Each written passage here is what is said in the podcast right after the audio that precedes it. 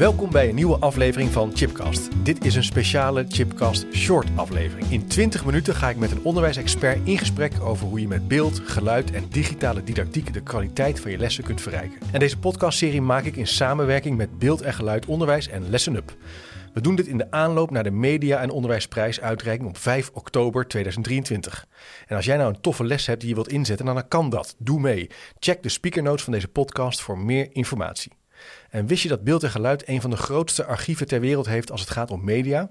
Denk aan radio, televisieprogramma's, videogames, prentjes, gifjes, websites en nog veel meer. En in deze aflevering ga ik in gesprek met Denise Brilman, adviseur educatieve technologie en mediacoach bij EduLab ROC van Twente.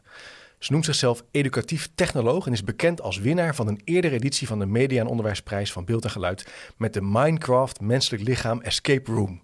Nou, dat klinkt heel spannend. We gaan het hebben over digitaal burgerschap. Wat het is, waarom het belangrijk is om mee aan de slag te gaan en vooral hoe je dat praktisch kunt doen in de klas. Denise, welkom. Dankjewel, wat leuk om hier te zijn vandaag. Ja, vind ik ook. Ik heb er echt zin in. Uh, ook omdat ik erg nieuwsgierig raakte over dat uh, idee van Minecraft, Minecraft Menselijk Lichaam Escape Room. Kan je er iets over vertellen? Ja, ik hoop dat we allemaal een klein beetje meer gaan spelen uh, in het onderwijs. Uh, daar zit een heel idee achter van studenten ook vaardigheden leren, uh, studenten met media aan de slag laten gaan en tegelijkertijd inhoud meegeven. En ik dacht, wat is mooier dan iets wat bij hun belevingswereld past? Ja. Minecraft. Ja, mijn Alle kinderen spelen doen het, het. ja, Ja. heel erg graag. Ja, mijn, mijn eerstejaars die ik op het HAVO-VWO heb, tot aan mijn MBO'ers vierdejaars die ik heb, hebben allemaal Minecraft gespeeld. Het is echt, het gaat over generaties heen. Wat is dat nou, waarom is dat nou zo'n zo'n interessant spel? Want dat blijft ook al lange tijd uh, populair, hè? Ja, het, uh, het, het is voor heel veel doelgroepen. Je hebt uh, de leerlingen die echt willen spelen, dus die echt willen survivalen. Je hebt leerlingen die graag willen bouwen, die creatief zijn. Je hebt leerlingen die zich graag laten uitdagen of met elkaar spelen. Ja. Er zitten heel veel componenten in en je kan alle kanten mee op. Kijk, oh, leuk. Digitaal Lego, Lego is ook, daar zijn we Ja, ook allemaal inderdaad. groot mee geworden. Ja, Ja, en nu, nu doen we dat gewoon digitaal. En wat heb jij nou, uh, jij hebt hier dus een eerdere editie van de Media- en Onderwijsprijs gewonnen. Kan je iets vertellen over die escape room? Wat gebeurde daar?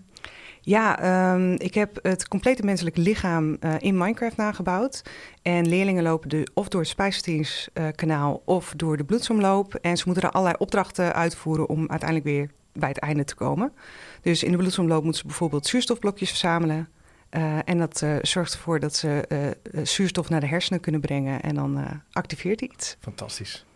Leuk. Echt een game. Echt een game. Ja, geweldig. En dat, is, dat, dat daagt dus uit en dat zet aan tot leren. Ja, ja er zit, uh, zit ook een werkblad bij. De studenten moeten uh, bijhouden waar ze zijn in het menselijk lichaam. Ja. En uh, op die manier kunnen we ook testen of ze begrepen hebben wat er in de game naar voren is gekomen. Okay, okay. Maar we zien dat ze er ontzettend veel plezier mee hebben in ieder geval. En het leerrendement is, is goed. Leuk. En jij noemt jezelf educatief technoloog? Ja, ja, ik, uh, uh, ik werk uh, in het Edelab van het ROC als adviseur educatieve technologie. Ja. En dat klinkt zo saai.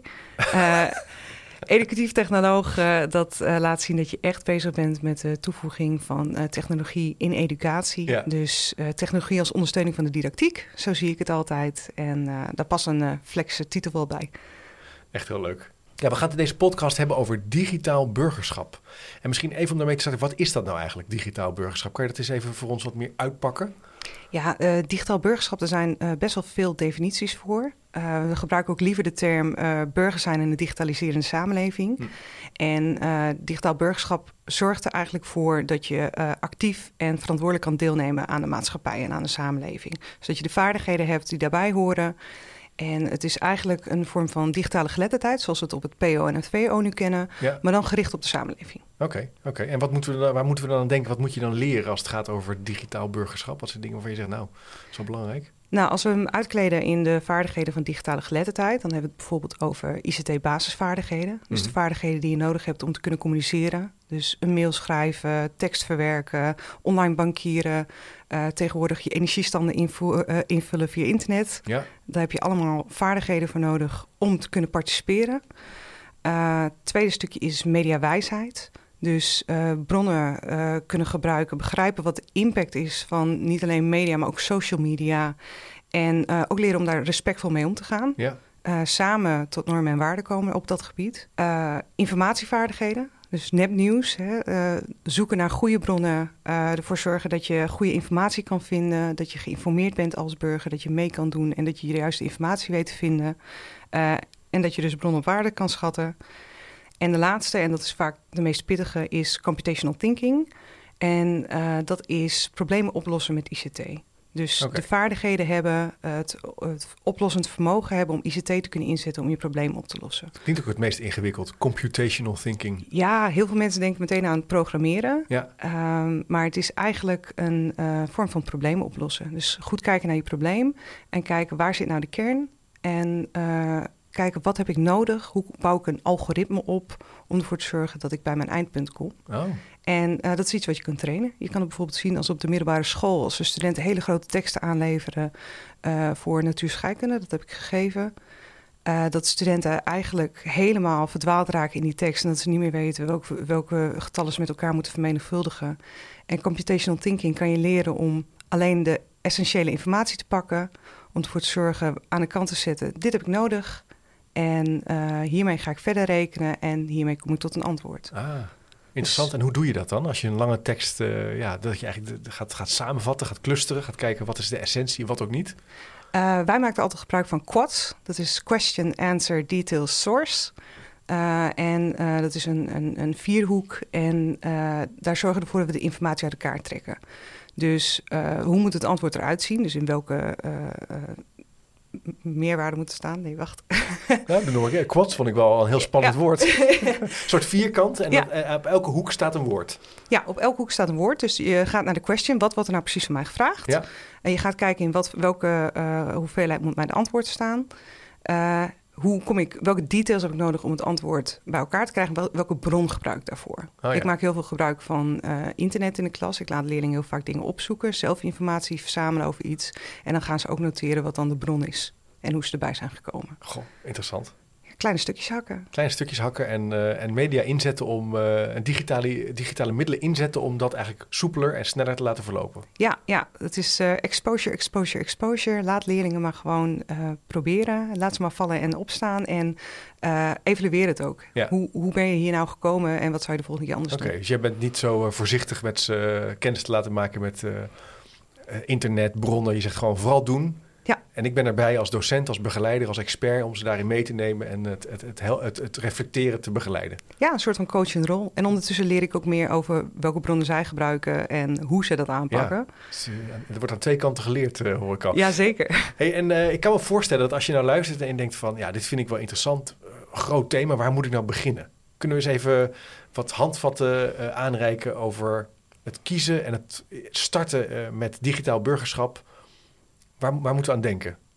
Ja, er is uh, heel veel uh, op het gebied van digitaal burgerschap. Uh, er is een heel mooi programma dat heet Doorpak op digitalisering. waar ook echt een, een, een, handreiking staat over hoe je aan de slag kan met digitaal burgerschap.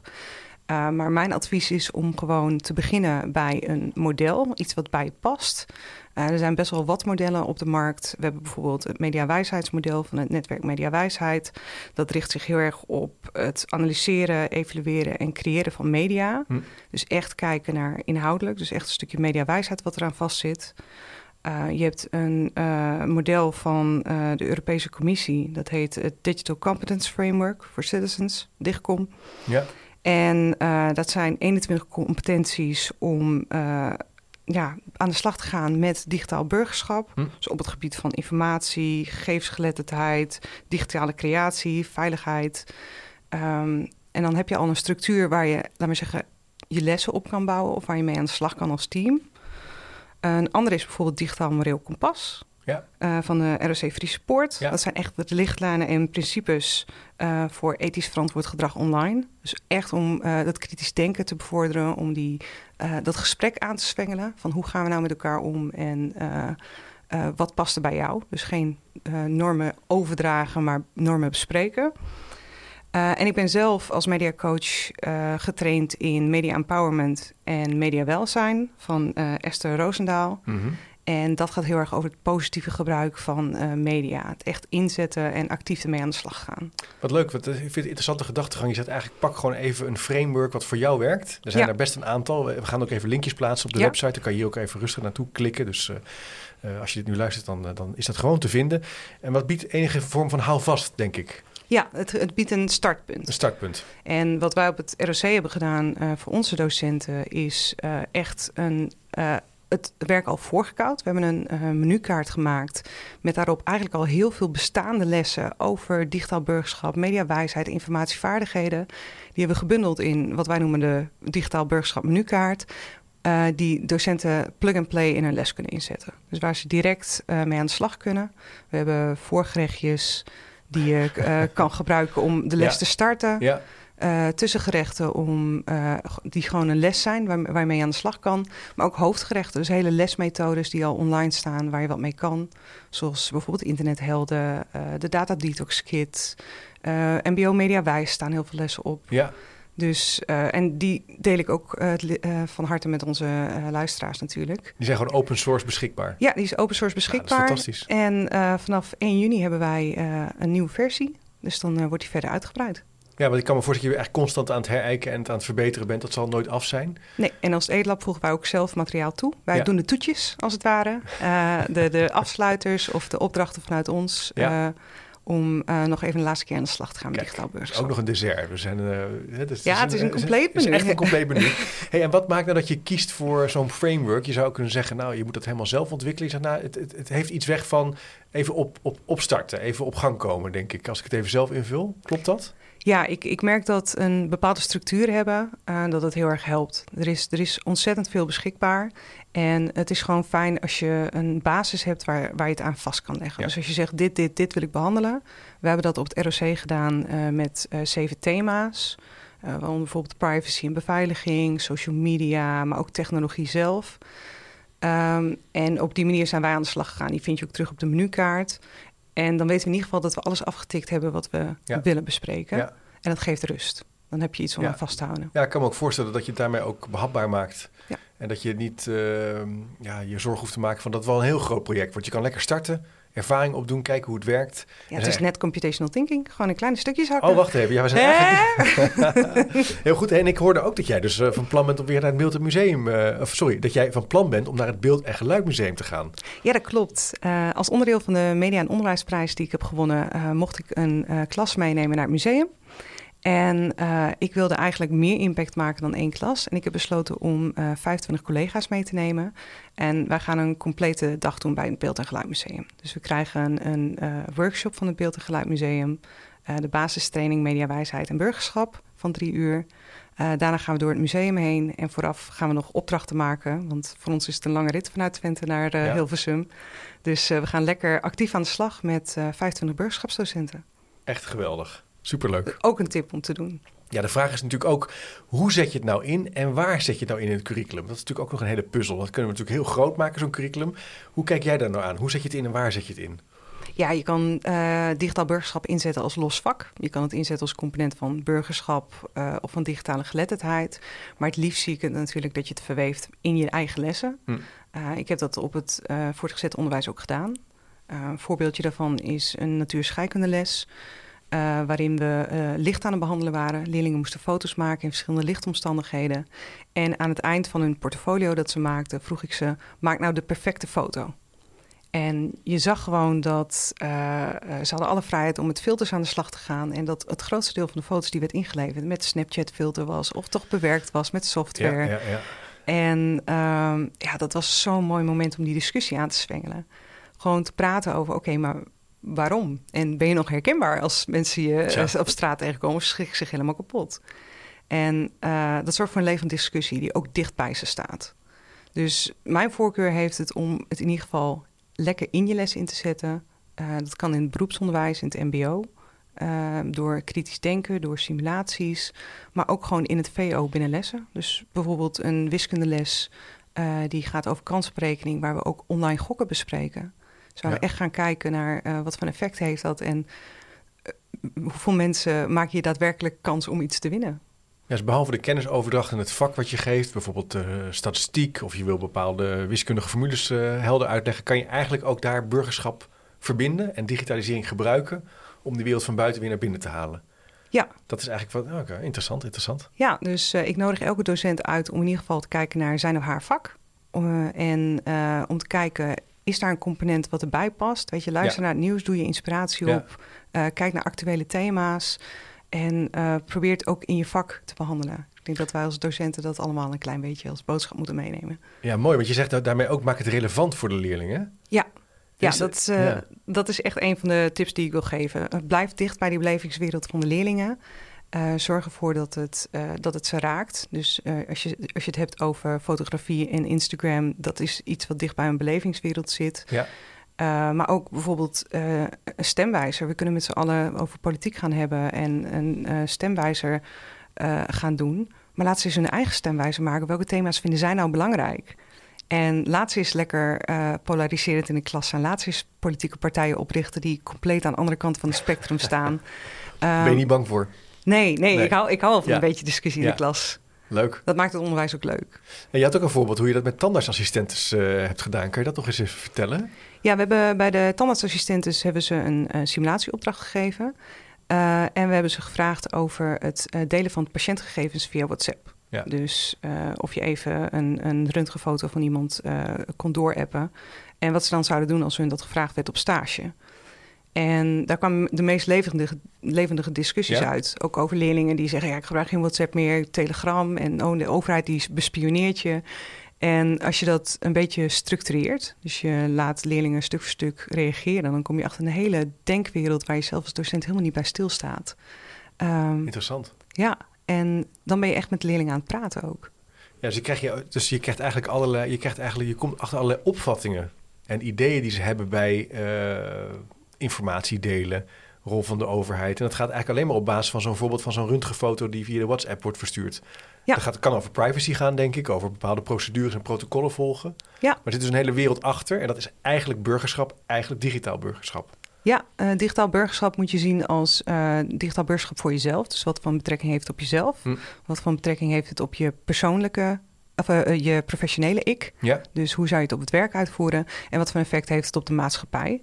En dan zit je eigenlijk precies in de raakvelden van kritisch denken. En dat is, dat is het sausje wat we over digitaal burgerschap heen willen gooien. Kritisch denken over media, informatie. Eigenlijk is dat een soort onderzoekscyclus, hè, zoals je dat ook introduceert. Je had het ook wel over use, modify en create. Ja, klopt. Dat, is, uh, dat komt uit computational thinking. Uh, dat is echt een beetje mijn mantra geworden. Uh, ik bouw mijn les daar heel erg graag in op. Dus we hebben bijvoorbeeld leerlingen een infographic laten maken via ChatGPT. Ja. waarin ze ChatGPT moesten gebruiken, ja. use. ze moesten vervolgens hun prompt aanpassen om ervoor te zorgen dat alle informatie die belangrijk was op hun flyer kwam. Ze mochten alleen de tekst gebruiken die door ChatGPT ge gegenereerd was. Dus ze moesten hun prompt steeds aanpassen. En daarna moesten ze zelf een flyer maken. En moesten ze dat ook presenteren. En ze moesten ook inleveren wat ze aan ChatGPT gevraagd hadden. En op die manier leren ze uh, niet alleen door ChatGPT te gebruiken, maar ook om het om te zetten in iets wat waarde heeft. Ja, ja. Dus... We zitten toch gewoon heel erg uh, computational te denken nu. Stiekem wel. Het werkt gewoon. Wat leuk. En ik vind dat in een, in een interessant uh, ritme. Use, modify, create. Een soort continue zelfevaluatie zou je kunnen zeggen. Een actiecyclus. Ja. Doet het een beetje denken, leercyclus van Kolp. Kan je er misschien... Uh, ja, ja kan nee, allerlei, uh... creëren zit in de hoogste orde. Hè? Ja, en, ja. en dat is waar je uiteindelijk wil komen. Dat ze het zelf kunnen. En uh, het begint maar eens bij use. Hetzelfde met ICT-basisvaardigheden. Ga eerst maar eens gebruiken. Ja, niet erover praten, maar een ervaring opdoen. Ja, het liefst wel. Dat is toch echt een belangrijk punt. En, en de kracht zit in de debrief, denk ik. Hè? Uh, daar, daar, had je het eerder in de voorbereiding over. Uh, vond ik wel interessant. Dus het napraten, maar dat vrij snel goed evalueren en erop reflecteren. Ja, ja, dus als je een project uitzet of je gaat een les actief bezig, uh, zorg dan dat je ruim de tijd neemt om met de leerlingen ook te praten over wat ze hebben gevonden, uh, wat hebben ze gedaan, hoe zijn ze tot die conclusie gekomen. Uh, want daar zit dus dat geheim van het gesprek in. En dat zei ik ook al bij die tandartsassistenten van hoe kom je nou tot deze mening? daar zit de waarde van het onderwijs in, omdat je dan ruimte hebt om met elkaar te praten over beslissingen die gemaakt worden. Leuk Denise om er zo over met je in gesprek te gaan. Volgens mij hebben we heel veel praktische handvatten aangereikt over hoe je aan de slag kan gaan met digitaal burgerschap. Use, modify en create. En dus echt computational thinking. Um, en misschien is er, zit er ook wel een soort slogan aan. Ik moest even kijken naar dat, dat eerdere artikel wat je erover schreef. Iets met creativiteit. Je enige, de enige beperking die je hebt is je eigen creativiteit. Ja, nou ja, dat, dat, dat is ook de boodschap van vandaag. Kijk naar je eigen lessen en denk eens na waar past digitaal burgerschap in. En uh, jij bent de vak idioot, de vakkenner. uh, zorg er dan voor dat, uh, dat je dat stukje digitaal burgerschap en burgerschap in het algemeen meeneemt. Hartstikke leuk. Wil je nu ook aan de slag met beeld en geluid in je klas? Ben je nieuwsgierig geworden? Check dan zeker www.beeldengeluid.nl. Bovenaan kan je doorklikken naar onderwijs en dan vind je geweldig veel inspiratie, praktijkvoorbeelden en een gratis toegankelijke mediacollectie. En in de aanloop naar de uitreiking van de Media en Onderwijsprijs 2023 kan je meer van dit soort Chipcast shorts verwachten. En als je mee wilt doen, dat kan. Check dan zeker www.beeldengeluid.nl of chipcast.nl. En ik zou zeggen, tot de volgende keer.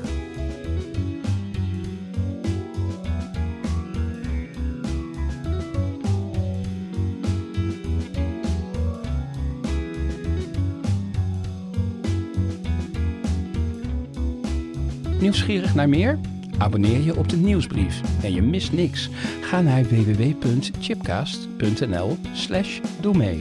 Wist je dat er op chipcast.nl meer dan 200 afleveringen over onderwijs, samenwerken, innovatie, verbetermanagement, leiderschap, organisatieverandering en filosofie te vinden zijn? Blij met deze podcast? Je helpt Chip enorm met een review of recensie op Spotify of Apple Podcast. Je kunt trouwens alle gesprekken op YouTube bekijken. En vergeet je dan niet te abonneren.